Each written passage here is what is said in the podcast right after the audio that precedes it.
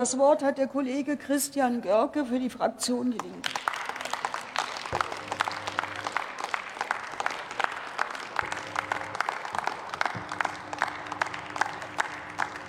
Frau Präsidentin, liebe Kolleginnen und Kollegen! Der 27. Februar, ein Tag hier im Bundestag. Der Bundeskanzler hatte hier die Zeitenwende ausgerufen.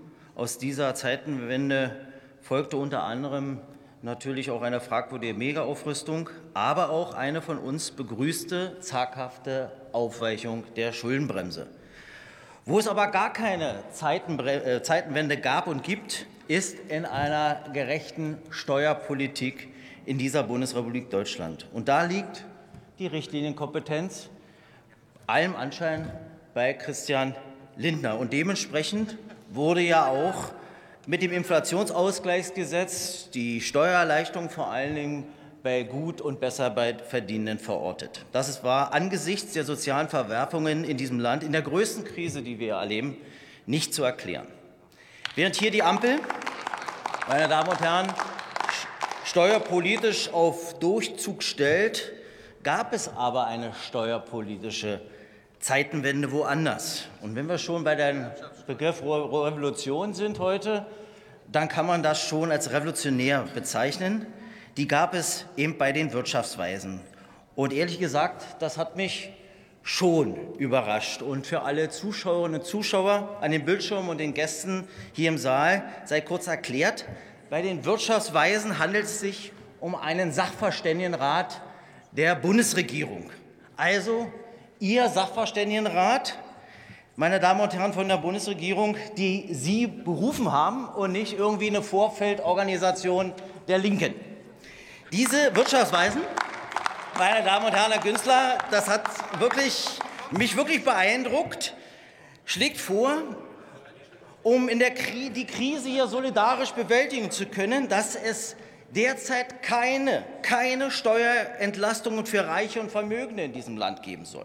Und zeitlich befristet ein sogenannter Energiesoli eingeführt werden soll. Nun haben Sie, meine Damen und Herren, von SPD, Grüne und FDP im Rahmen des Spitzenverdienerentlastungsgesetzes ja schon mal beschlossen, diese Gutverdienenden überproportional zu entlassen. Und deshalb wird ja wenigstens dann die zweite Forderung der Wirtschaftsweisen, ein Energiesoli einzuführen, doch umso wichtiger und den wir heute auch mit unserem Antrag einfordern. Und deshalb noch einmal zur Klarstellung, wer überhaupt hier diesen Energiesoli zahlen müsste. Wenn man ihn so ausgestalten würde wie den Soli, dann würden zum Beispiel Single-Einkommen beginnend ab 80.000 Euro brutto, 80.000 Euro brutto betroffen. Und im Land Brandenburg wären es zum Beispiel, die jetzt den Soli zahlen, 75.000 Personen von 1,22 Millionen Steuerpflichtigen. Nur mal diese Zahlen. Also eine überschaubare Zahl und auf ganz Deutschland berechnet wurden also nur die oberen 10 Prozent der Gutverdienenden hier bedacht. Eben die DAX-Manager mit den Bonis, natürlich aber auch Ampelministerinnen und Ampelminister würden hier mal zur Kasse gebeten, meine Damen und Herren.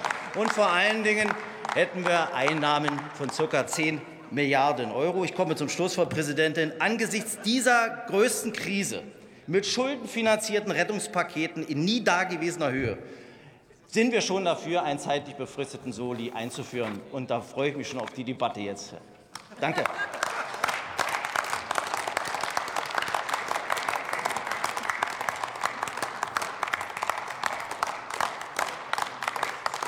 Für die SPD-Fraktion hat jetzt der Kollege Zorn das Wort.